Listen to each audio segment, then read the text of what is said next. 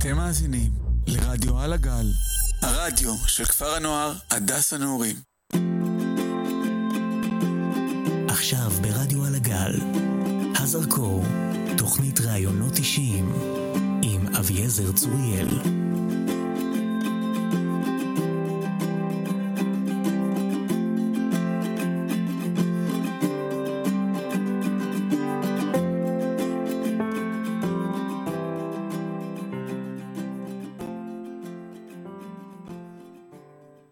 ערב טוב, מאזינים ומאזינות, אתם בעוד תוכנית של הזרקור כאן ברדיו על הגל, הרדיו של כפר הנוער הדסה נעורים ועמק חפר. אני רוצה תחילה להודות לסטלה מנהלת התחנה ולשקד בינה עורכת סאונד שלי היום. היום אנחנו הולכים לארח את אבי אוחיון, אבי בן, הוא נושק ל-60, הוא כבר פה 39 שנים בכפר, היה פה חניך, מדריך, היום עם מנהלה מבית ספר. וואו, יש הרבה מה לדבר, אז אני כן קצת ככה אקצר ואתחיל. ובשיר של היום בחרתי את השיר Follow the Sun, זה בעקבות השקיעה המדהימה שראיתי היום עם הבן שלי בים. בוא נביא לה קצת כבוד, Follow the Sun.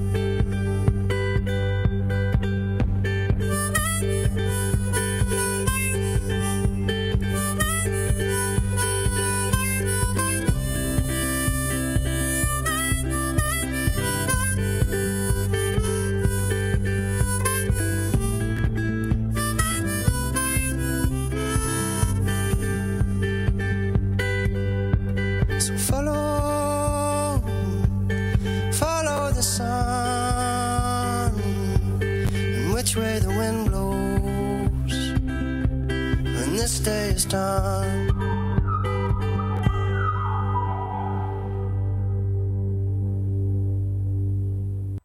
כן, חזרתם אלינו. שלום אבי. יאללה, ערב טוב. בוא תתקרב למיקרופון שנשמע אותך טוב. תתקרב, אני... אז אבי, כן, הגיע הרגע שאני שמח שבתוכנית רעיונות שלי אני פוגש אותך. אני כבר יודע שאנחנו הולכים היום לדבר הרבה. כן, אני אוהב לדבר. ויש גם מוזיקה טובה, אז...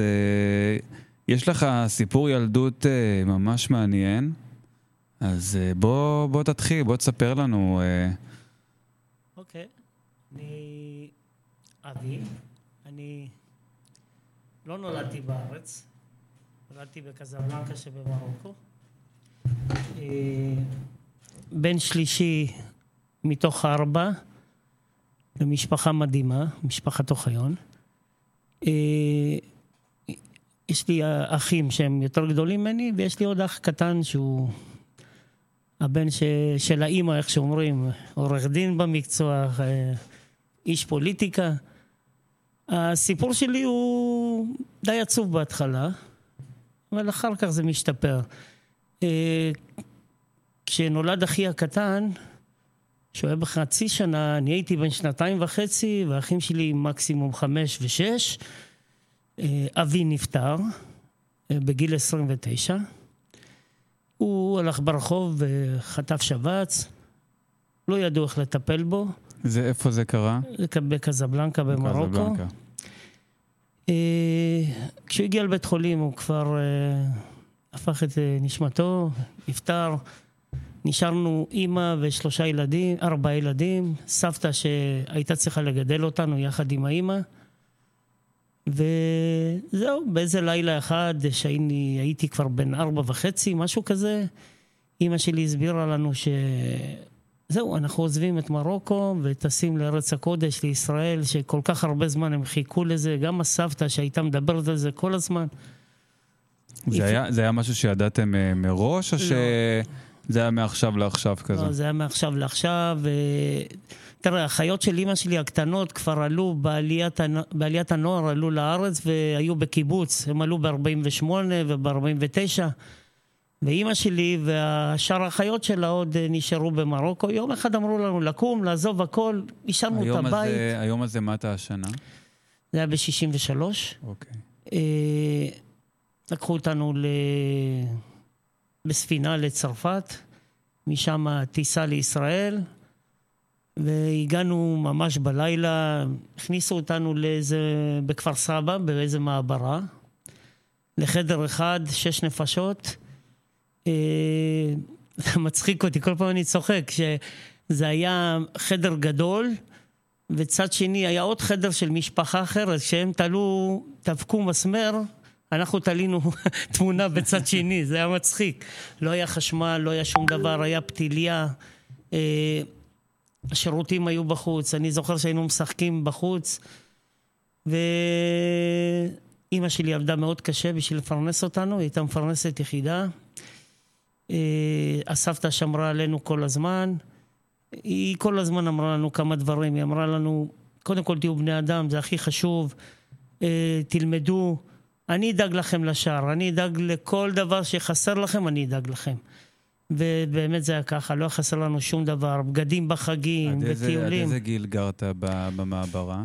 גרנו כמעט 8 חודשים, ואז איזה יום הודיעו לנו שאנחנו עוברים לשיכון, שזה מרחק של פרדס, פשוט לעבור את הפרדס, והיה שיכונים שבנו, וגם לא היה חשמל, אז הגענו עם סוס ועגלה, המסנו את כל הדברים, לא היה אז הובלות. סוס ועגלה של איזה מישהו מהשכנים, הקפיץ לנו את כל הדברים, עלינו, גרנו בבלוק עם המון משפחות שהגיעו מכל מיני מדינות. קראו לזה יציאת אירופה, אבל לא הבנתי למה, כי כולם היו פרסים, עיראקים, מרוקאים. רק לא מאירופה. רק לא מאירופה. היו כמה רומנים. אבל אני רוצה להגיד לך שכשהגענו לשכונה וגדלנו טיפה התחלתי ללמוד בבית ספר יסודי עם חבר'ה מפנימיה, לכן הפנימיה הייתה כבר, מהתקופה הזו שהייתי ביסודי, הפנימיה עשתה לי משהו, כי למדנו בבית ספר גורדון בכפר סבא, והייתה פנימיית הלאומים שלמדו בבית ספר. שם הכרתי המון חברים. אבל אני חושב שהתקופה הזו הייתה התקופה הכי יפה בחיי. הייתי בנער עובד, היה לנו מקלט שכונתי, היה לנו איזה רכז רובין אחד שהוא דאג לנו, ופעילויות וטיולים. אני חושב שזה... שיחקנו משחקים, לא כמו היום, הילדים, הבת שלי יושבת בבית ובמחשב ובטלפון. שיחקנו גולות ופרפרות וגוגאים, תופסת, שבועות זה לשפוך מים אחד על השני, זה הייתה חוויה בלתי... אי אפשר לתפוס את זה, כי אני מסתכל היום על הנוער, אני לא רואה את זה. האמת, אנחנו נדבר גם בהמשך הרבה על הנוער, וזה גם בגלל שיש לך כל כך ותק ארוך כמדריך, אבל באמת שזה מדהים, מדהים איך חניכים ישמעו את הרעיון הזה, או ברגע זה, או בעתיד, ובאמת לשמוע, אתה חייתם במעברות, אחרי זה היה בשיכון, והתנאים לא היו בשמיים, לא היה חשמל בבית, כמו שאתה מספר לפחות בהתחלה, ובסוף אתה בא ואומר, היה לי ילדות מדהימה, וזה איפשהו משהו יפה, באמת, גם למי ששומע אותנו, גם לחניכים בעיקר, קחו את הכל... הכל היה פשוט. בדיוק, הכל פשוט. פשוט, זה... אבל החינוך היה, אצל אמא שלי, זה היה להגיע מבית ספר, 2-4 זה ללכת לישון, לקום, לעשות שיעורי בית, אחר כך יכלנו לצאת לשחק עם חברים, ובגלל שהיינו בלי אבא, אז היינו חייבים גם להיות בשעה 8 בבית. אם אמא שלי הייתה רואה שמישהו לא היה מגיע, היא הייתה כבר מתחילה לחפש אותנו בשכונה, וזה תמיד מצא אותנו בנער העובד, תמיד היינו שם. תן לנו ככה איזה סיפור ככה מעניין, מצחיק, מהילדות, מהתקופה. לא יודע אם זה... אולי סיפור על אמא. זה לא יודע, אמא שלי שתהיה בריאה, היא היום בת 85, היא עד היום דואגת לנו, היא חושבת שאנחנו עדיין ילדים קטנים.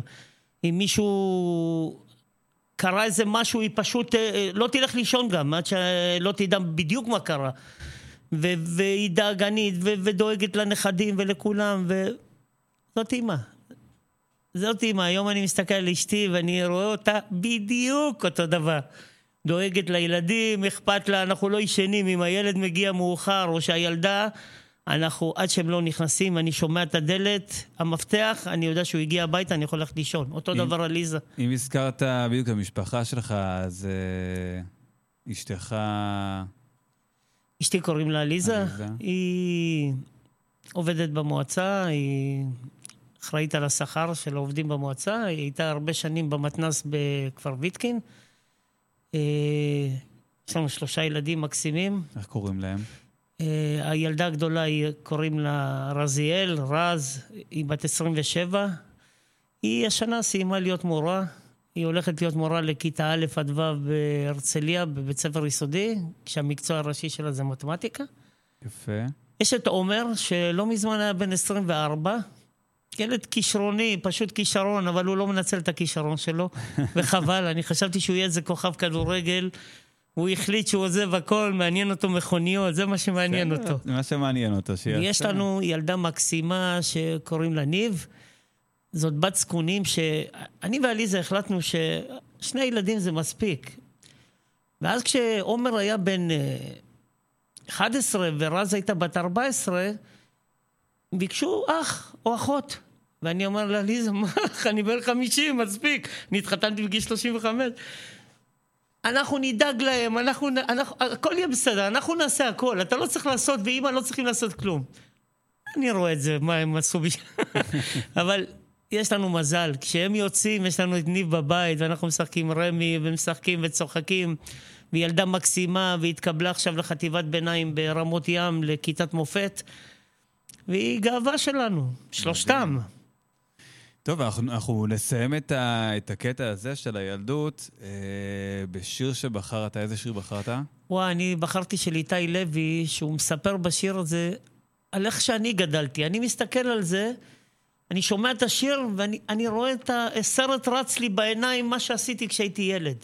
זה בדיוק ככה. וזה שיר מאוד מקסים. אני בטוח שמי שבגיל שלי, בערך באזור של הגיל שלי, מבין על מה אני מדבר. מדהים. שקד, יש לנו בעיה עם השיר? אפשר? מעולה. אז יאללה, איתי לוי. כן.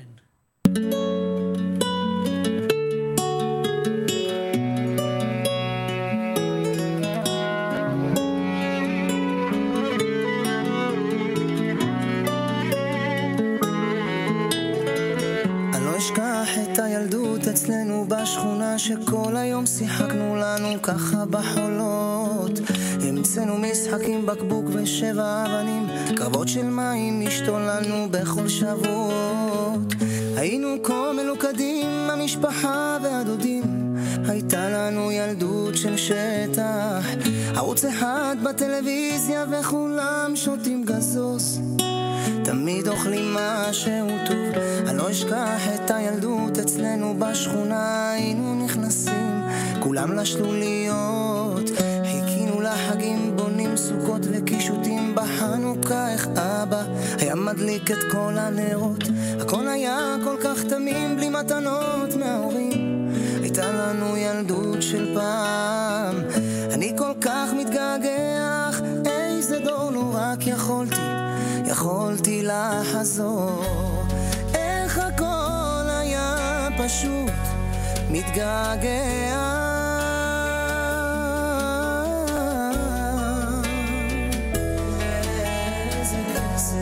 איזה קסם של ילדות, כל יום שגובע,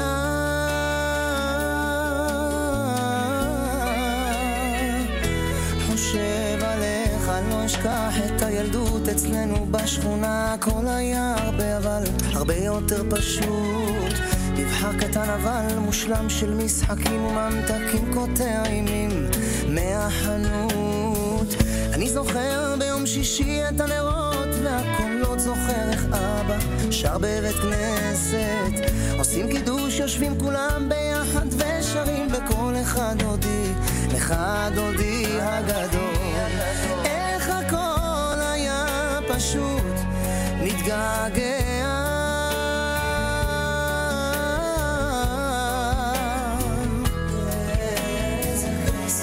איזה קסם של ילדות, כל יום שגובע,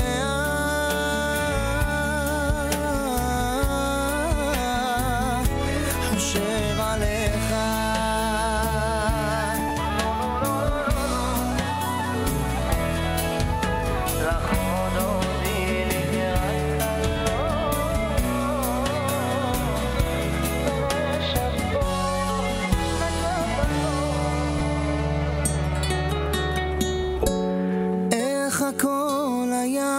פשוט מתגעגע,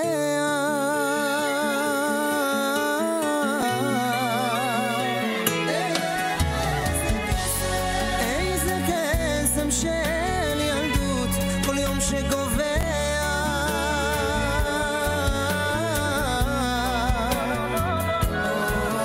איזה קסם של ילדות, כל יום שגובע,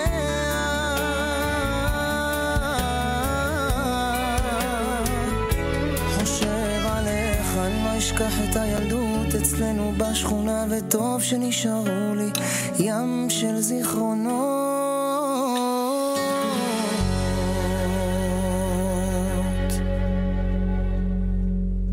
וואו וואו וואו, איזה שיר מרגש.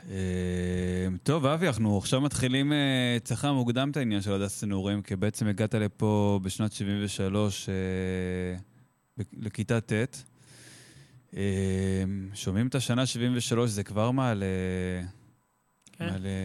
תהיות. תספר לנו ככה גם על המעבר בקטע המרגש של לצאת מהבית ככה ולהגיע להיות חניך פנימייה, וכמובן על השנה הלא פשוטה שהייתה לך. כן, אני כמו שסיפרתי, אני הייתי, אמרתי לך, הייתי בבית ספר שחצי מהתלמידים הם היו פנימיסטים במוסד הלאומים, ואנחנו היינו אקסטרנים. ואני כל כך אהבתי להיות איתם, הייתי בא כל הזמן אחרי צהריים, משחק איתם, וזה מגיע הביתה.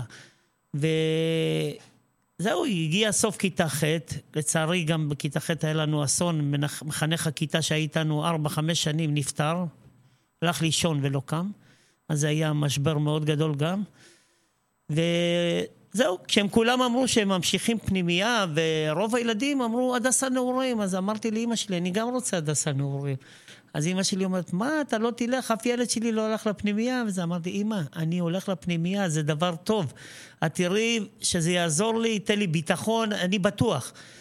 ואז אמא שלי בא איתי, ונסענו להדסה נעורים, נרשמנו, הכיוון שלי היה ללמוד מכונאות מטוסים, ואז אמרו, תחכה, תקבל תשובה תוך שבוע-שבועיים, אני לא התאפקתי, שמעתי שגם ביונה ז'בוטינסקי יש מגמת מטוסים, הלכתי גם לשם, הגענו לבאר יעקב, הלכנו 6 קילומטר ברגל, אז אני אומר לאמא שלי, אין סיכוי שאני מגיע לפה, רק בגלל הקילומטרים האלה. ואז קיבלתי תשובה מהדסה נעורים שהתקבלתי, הייתי כל כך מאושר, נפגשנו, היינו 13 ילדים מהבית ספר, באותה קבוצה, בקבוצת מכבים, מי שלא יודע איפה זה קבוצת מכבים, אז כל מי שהיה במשק חי, מכבים היא מתחת למשק חי. איפה שהחותמנים ואיפה שיש את העופות, הייתה קבוצה. שאבי אומר מתחת, הוא מתכוון מתחת האדמה. מתחת, זה פשוט עשו בור ודחפו את הקבוצה וכיסו אותה. אבל זו הייתה קבוצה שלי.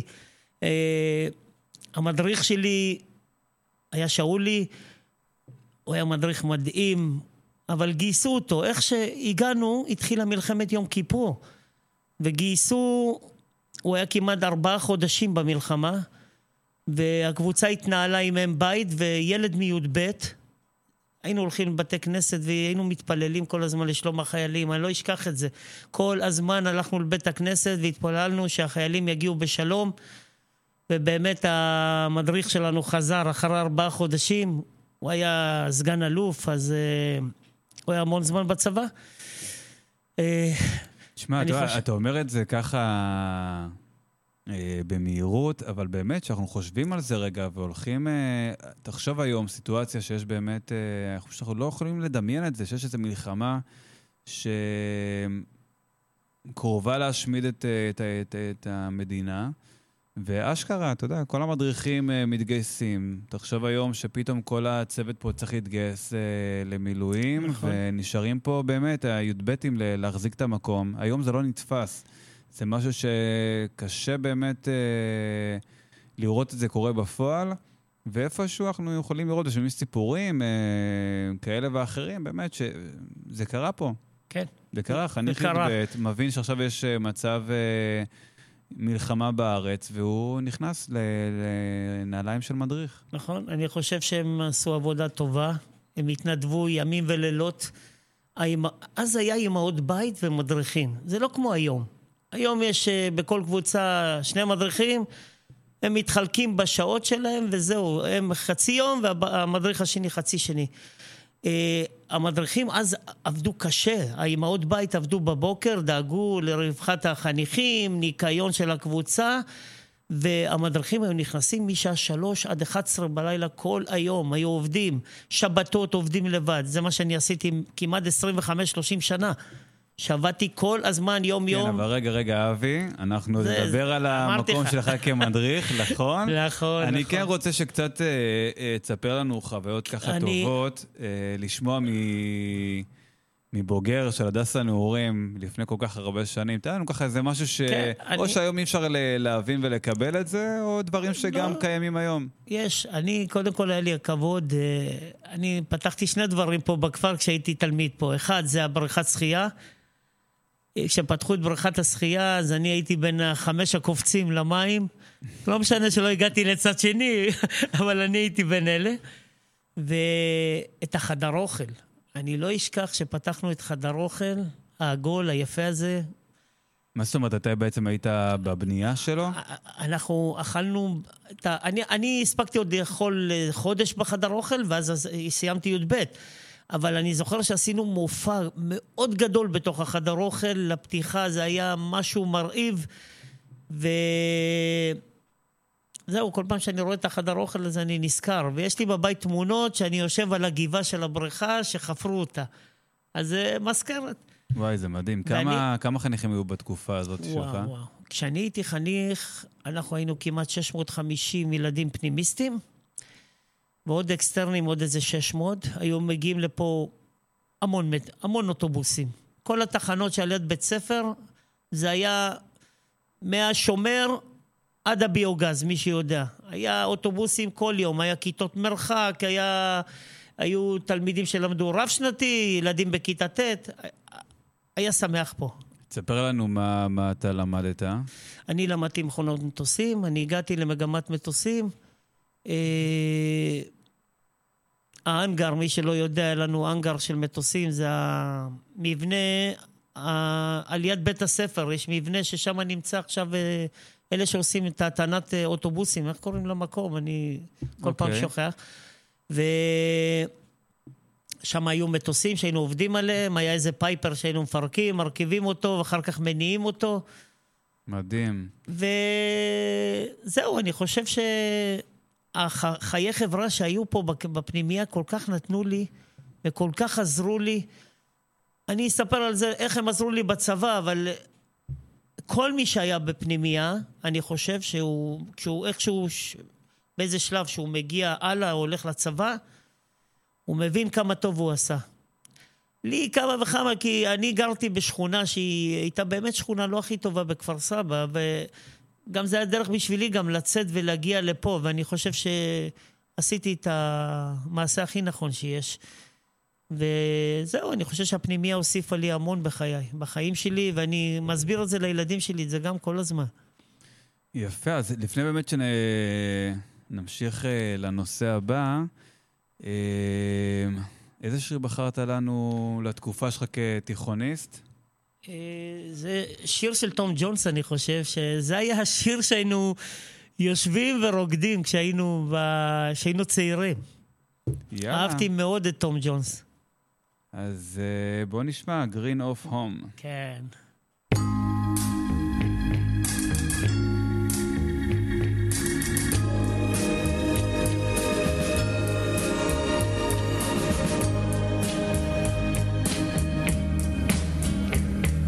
The old hometown looks the same as I step down from the train, and there to meet me is my mama and papa. Down the road I look and there runs Mary, hair of gold and lips like cherries. It's good to touch the green, green grass of home. Yes, they'll all come to meet me, arms reaching, smiling sweetly. It's good to touch the green, green grass of home. The old house is still standing, though the paint is cracked and dry. And there's that old oak tree that I used to play on. Down the lane I walk with my sweet Mary, hair of gold and lips like cherries. It's good to touch the green, green grass of home.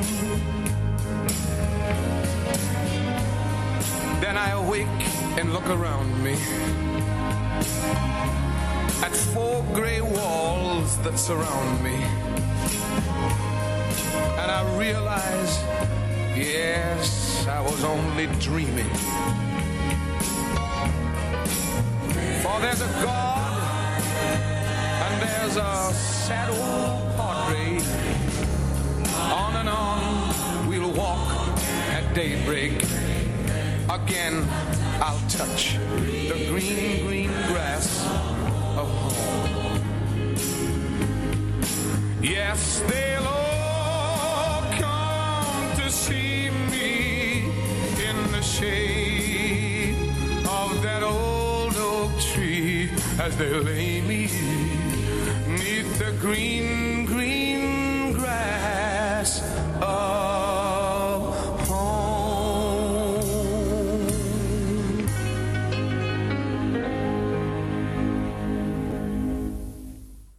אבי, תספר לנו, עכשיו הגענו לנושא באמת כמו כל ישראלי טוב שמתגייס לצה"ל, אז ספר לנו ככה על הגיוס שלך, וגם אני אספר שתחקרתי את אבי, והוא סיפר לי סיפור מרתק, גם כואב ומרתק על המשפחה במלחמת שלום הגליל, אבל באמת בוא נתחיל לאן התגייסת.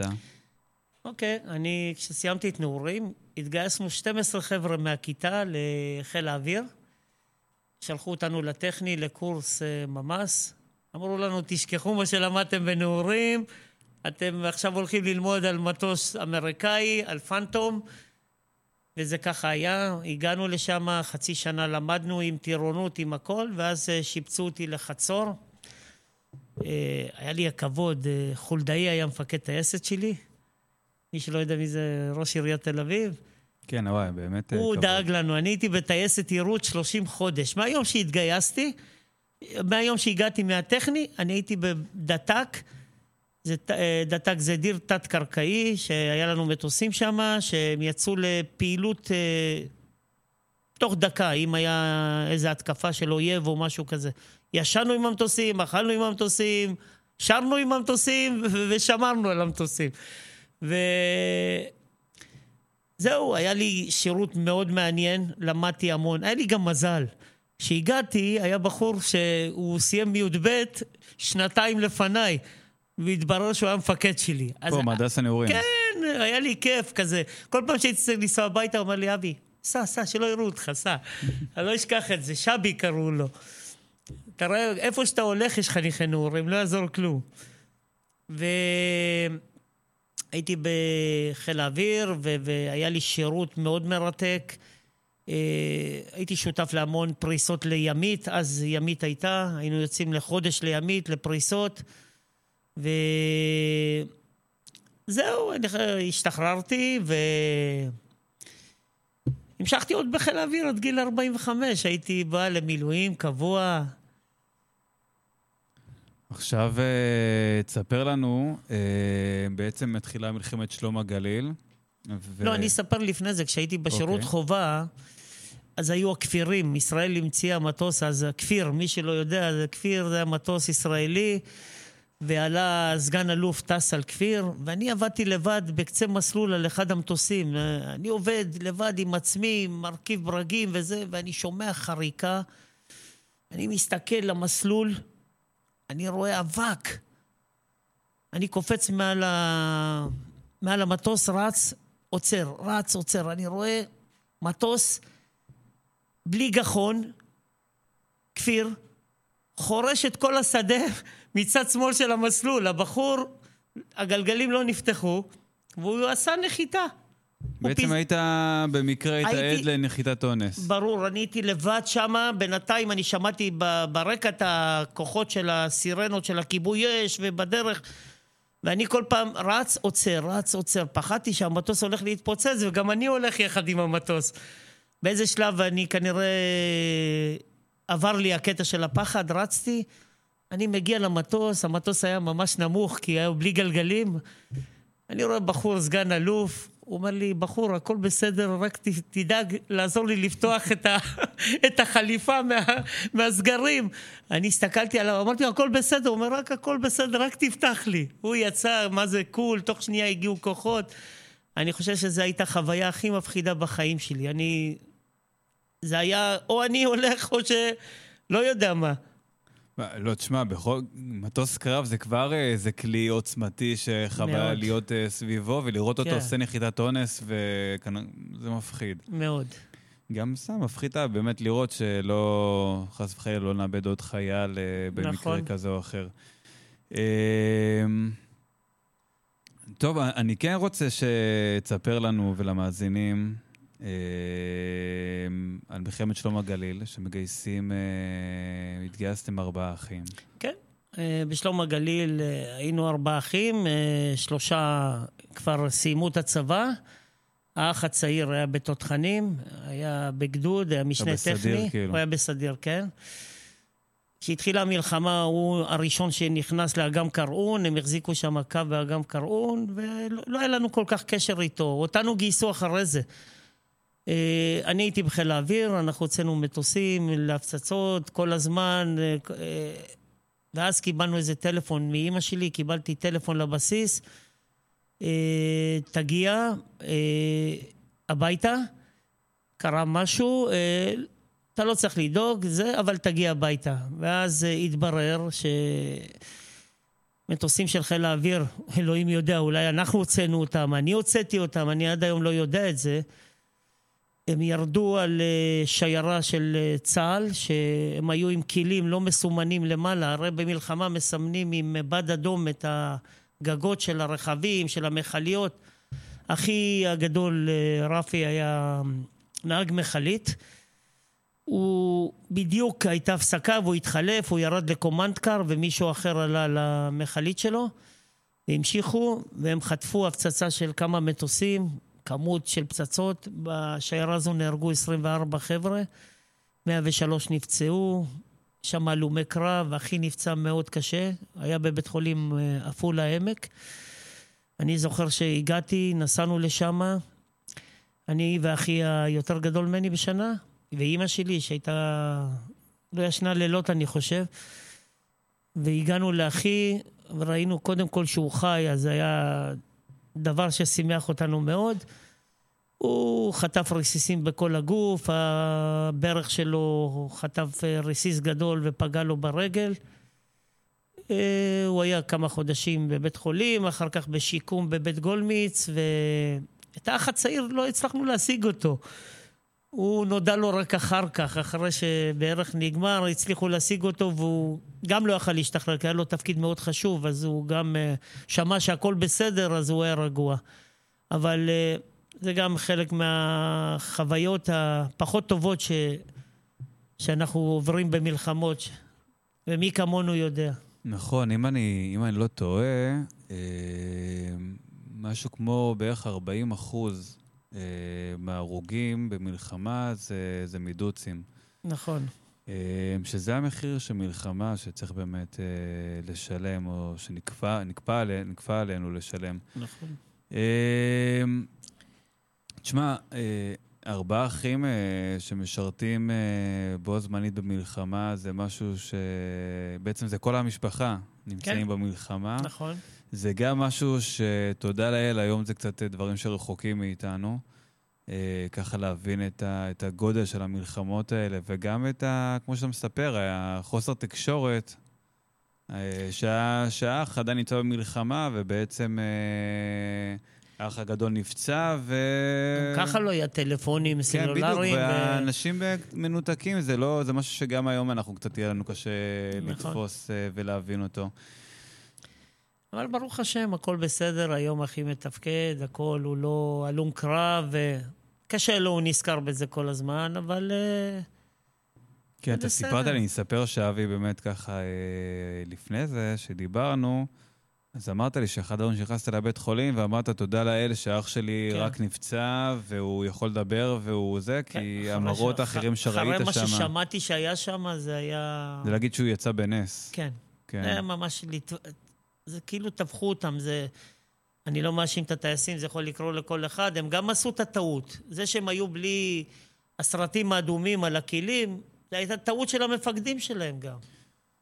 כן, זה לצערנו, יש תמיד את זה שעל ההדק, ואת זה שעושה את הטעות הקטנה, בסוף אנשים לא עושים את זה מתוך מקום של לפגוע, וזה חלק מהמחיר שוב. זה כמו אם נאמיר את זה לכדורגל, ואתה יודע, גם השוער הטוב בעולם יכול לעשות את הפשלה הקטנה בגמר ליגת האלופות, ופה זה נגמר, וזה טעויות אנוש, רק באמת שבמלחמה טעויות כאלה אנחנו סופגים הרבה עבודות, וגם הסיפור הזה, אני חייב להגיד שלא הכרתי את המקרה הזה, שמדובר פה באמת על עדות של 24 לוחמים, כל אחד בגוגל יכול לראות את זה ולקרוא, זה היה זה היה אסון.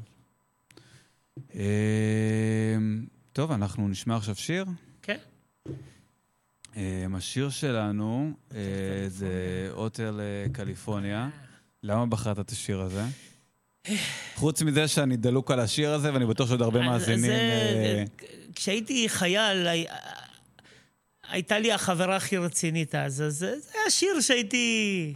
בתקופה ההיא היינו רוקדים, ותמיד אהבתי אותו. יאללה, מתאים.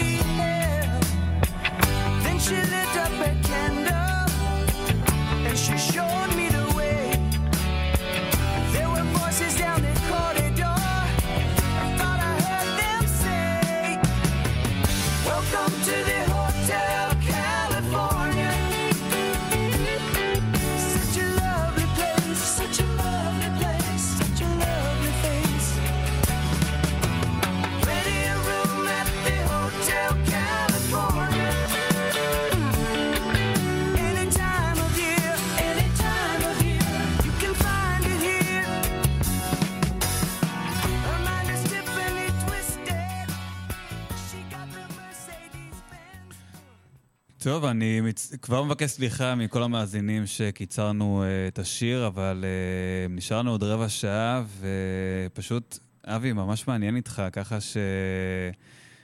שנשמע פעם אחרת את השירים. טוב, יאללה, הגענו לחלק שאני מאוד חיכיתי לו, החזרה שלך לנעורים כמדריך, ואני כבר אספר ככה איזה סקופ שאבי, הגעת לפה במקרה. ממש במקרה.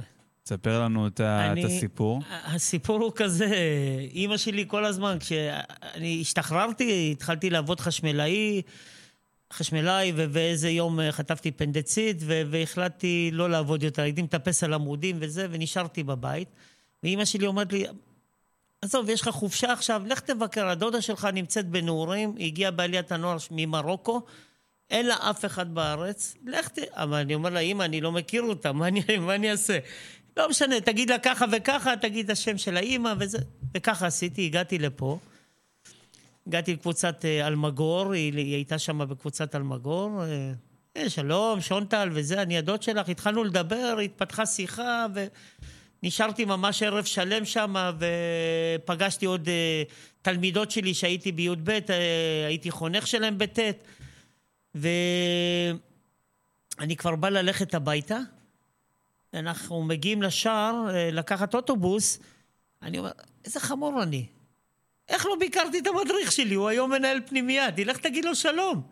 חזרנו בחזרה, הלכנו אליו הביתה, דפקנו בדלת, שאלו לי מה נשמע, מה פה, התחלנו לדבר, מה אתה עושה? אמרתי, עד עכשיו עבדתי בחשמל, אני הפסקתי לעבוד, הוא אומר לי, מחר אתה בא לעבוד פה, אמרתי לו, לא, מה פתאום, זה היה חנוכה. הוא אומר לי, תשמע, יש עכשיו שבוע חופש של חנוכה, כל התלמידים נסעו הביתה, תחשוב בשבוע הזה, ברגע שתגיד שאתה רוצה, אתה מגיע לפה, לא יעזור לך. ובאמת חשבתי והתייעצתי והגעתי. ומאז אני פה כל כך הרבה שנים. אני זוכר שהכניס אותי לניסן קורי, היה המנכ"ל של הכפר, וניסן שואל אותי, כמה שנים אתה חושב שאתה תישאר פה? אמרתי לו, 5 שנים, זה טוב. ככה אני רוצה אותך. וזהו, 39 שנה. אז באמת, ספר לנו ככה, בגלל שבאמת אתה היית מדריך כל כך הרבה שנים, ולי יצא, היה לי כבוד באמת גם להיות איתך בצוות הדרכה, נכון, לשנתיים בערך? כן. ותספר לנו ככה באמת על אולי תשתף אותנו על חוויות כמדריך לפני 20 שנה ויותר, ואיך זה היה באמת בשנים האחרונות שלך, לא דווקא ממקום של ביקורת, אלא גם ממקום פשוט של ההבדלים, האוכלוסייה משתנה, אנשים משתנים, הדברים. אני לא יכול לבקר מקום שנתן בשבילי הכל. אני חושב שנעורים נתנה לי המון, המון, המון. כמו שאני נתתי, נעורים נתנה לי יותר. ואני אוהב להיות במקום שאני רוצה להיות בו חניך, אז זה יצא לי. הייתי חניך, ובאתי למקום שאני רוצה להיות חניך ומדריך, והיום אני חניך מדריך בפנימיה. בזמנו עבדנו עם 48 ילדים, זה לא כמו היום, פחות. אם בית שהייתה עובדת רק בבוקר, ובצהריים הגיעה לארוחת צהריים, מטפלת בכל הבעיות של הילדים, והמדריך, התפקיד שלו היה להיכנס מ3, והיינו עובדים עד 11 בלילה כל יום, למחרת באים להשכמה, ב6 בבוקר. זה גם שונה מהיום, שהיום בערב שוטפים, אז שאני הייתי מדריך, שטפנו ב6 בבוקר, תלמידים הלכו לחדר אוכל, נשאר חניך תורן שעשה את הפינישים, והיינו הולכים לנוח וחוזרים ב3 לעבוד. כך הייתה עבודה. תגיד לי, ואיך היה, איך מדריך הצליח לנהל קבוצה שלמה בלי וואטסאפ? המון עשייה.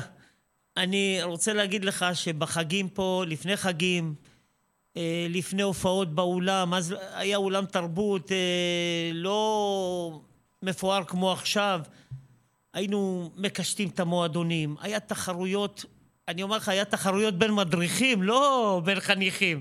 כל אחד רצה שהקבוצה והמועדון שלו יהיו the best. וכל הפעילות ספורט שהייתה פה, כל הזמן תחרויות בין קבוצות, אני הייתי מנהל את כל הקטע של הספורט, עם קיפר אהרון, זיכרונו לברכה, שנפטר לפני 3 שבועות, מורה לספורט אגדי, שאני כל הזמן לא אשכח אותו, כי כל פעם הוא אומר לי... כמה שנים הוא היה פה? הוא היה הרבה שנים, עד שהוא יצא לפנסיה, אבל תמיד הוא אמר לי, אבי, אתה בחור יפה, רווק, מצא לך אישה, תתחתן, תקנה בית, תעשה ילדים. ואני הספקתי בתקופה הזו, עד שהוא נפטר, לעשות את כל הדברים האלה. דבר אחד, כל השנים לא עשיתי, זה היה לקנות בית, ואשתי, שתהיה בריאה, קראת היוזמה, ושיחקה אותה. כן. קנינו בית. בכמה שנים, אני זוכר. בית יפה, ואני מקווה שזה היה הדבר הכי טוב שנעשה. יכלתי לעשות את זה לפני הרבה שנים, אבל פחדתי כל הזמן. ואשתי, אישה מאוד אמיצה. אתה דיברנו על החתונה שלך... לא, בדיוק לא דיברנו על זה, זה היה מזמן, אבל אולי אם כבר ככה הזכרת את זה שוב. תקשיב, אם אנחנו ניקח לפספוסים את החתונה שלי, אז זה יהיה מצחיק, אני אגיד לך למה. אני לא התרגשתי, אני התחתנתי בגיל 35, לא התרגשתי. ואשתי כל הדרך באוטו שנסענו, היא אומרת לי, אתה לא מתרגש, לא יכול להיות. זה גם החבר שלי שהנהג אומר לי, תגיד, אתה לא מתרגש? אמרתי לו, לא. ואז הגענו לאולם, כשראיתי את כל האנשים, הפנימיה לא היה פה אף אחד, נשאר רק רכז אחד שהיה אחראי על כל הפנימיה, כולם היו מוזמנים לחתונה, אבי אוחיון סוף סוף התחתן, בגיל 35. וכשראיתי את האנשים וראיתי את אמא שלי, אני פשוט פרצתי בבכי, ויצאתי בריצה מהאולם כדי שאנשים לא יראו אותי, רק אנשים חשבו, הבינו את זה אחרת, שכולה אני בורח מהחתונה.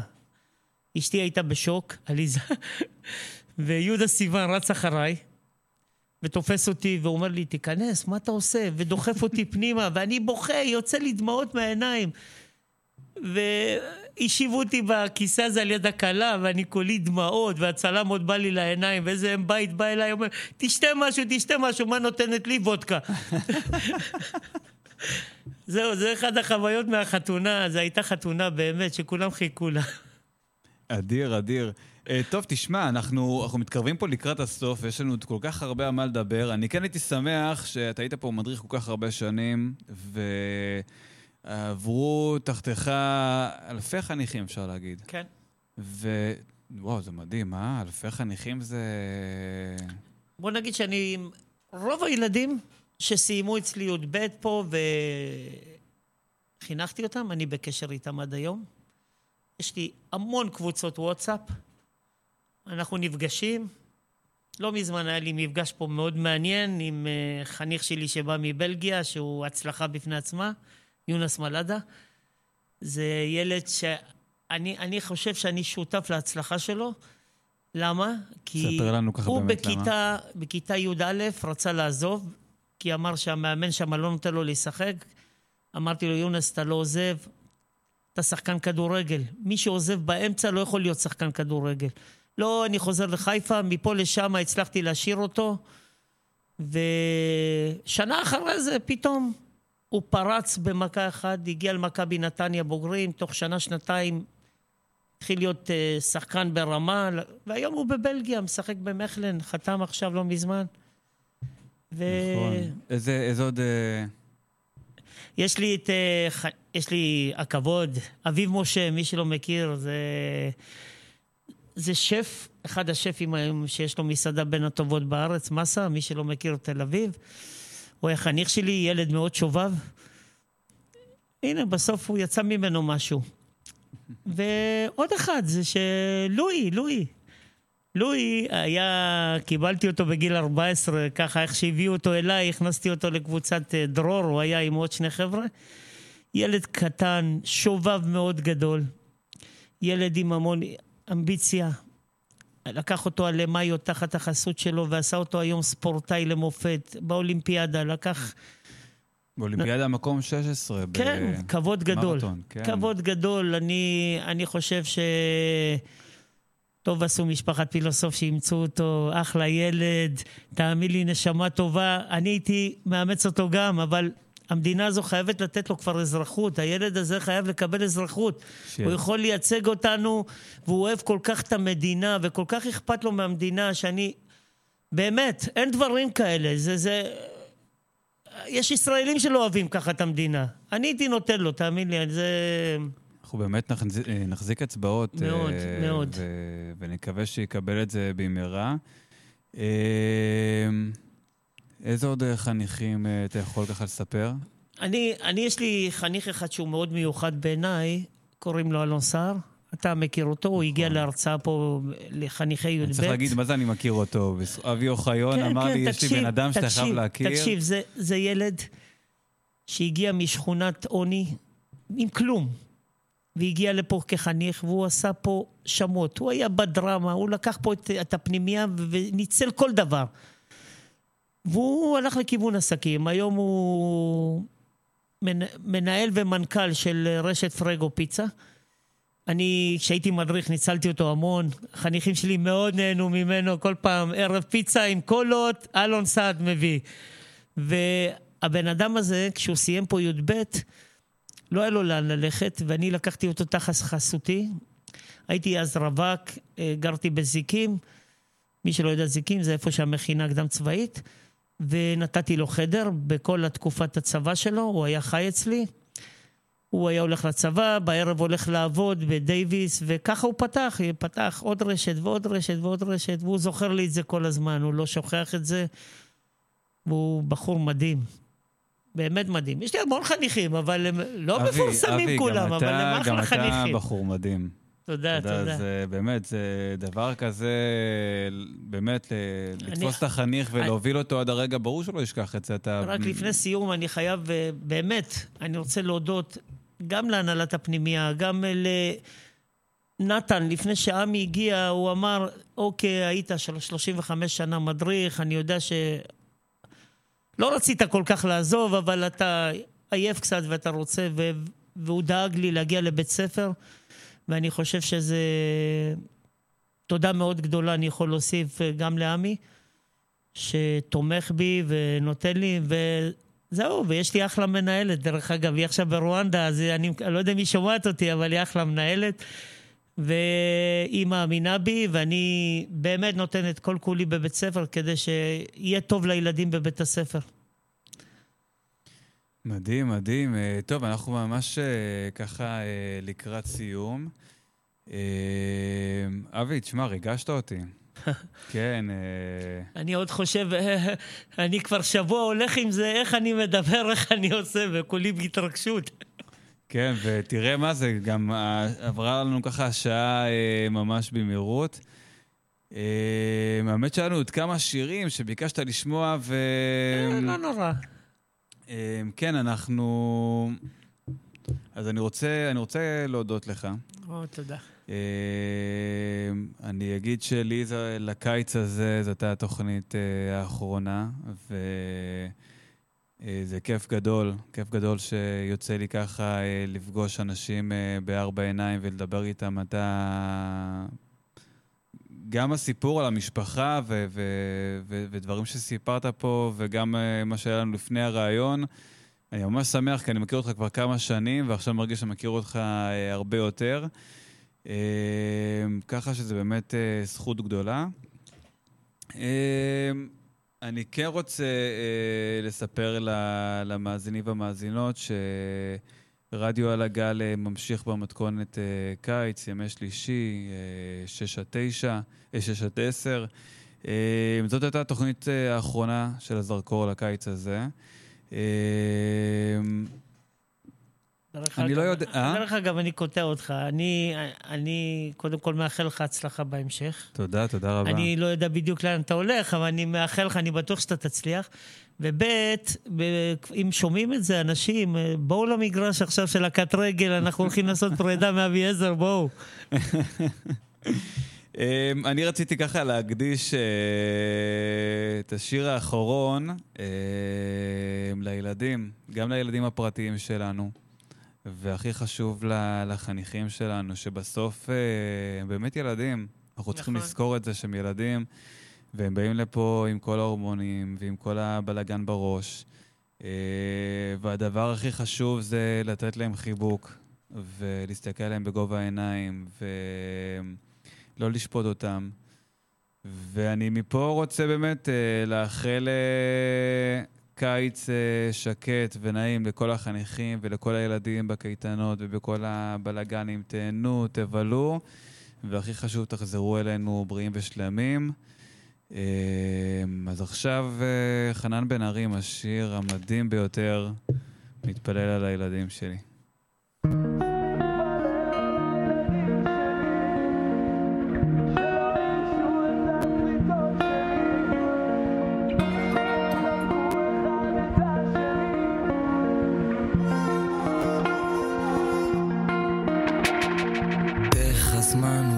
זה לא נתפס שאני אבא מקיץ מן הילדות אל המציאות שאני חי בה.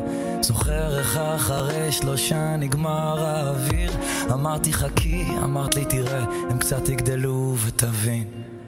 פתאום הם 6, עוד רגע 7 וכמה שהם מדהימים, אבל הלחץ גדל, בנה לו מגדל, הלב יש רק 2 חדרים, והמצפון עובד גם שבתות וחגים.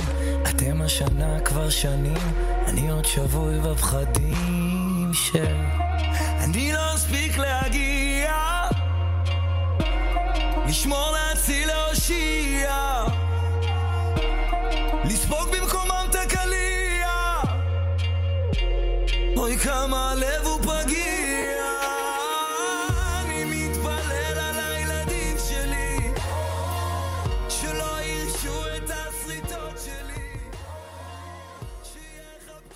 רדיו על הגל, אני צפה, אתה הורג אותי, חפשו אותנו רדיו.org.il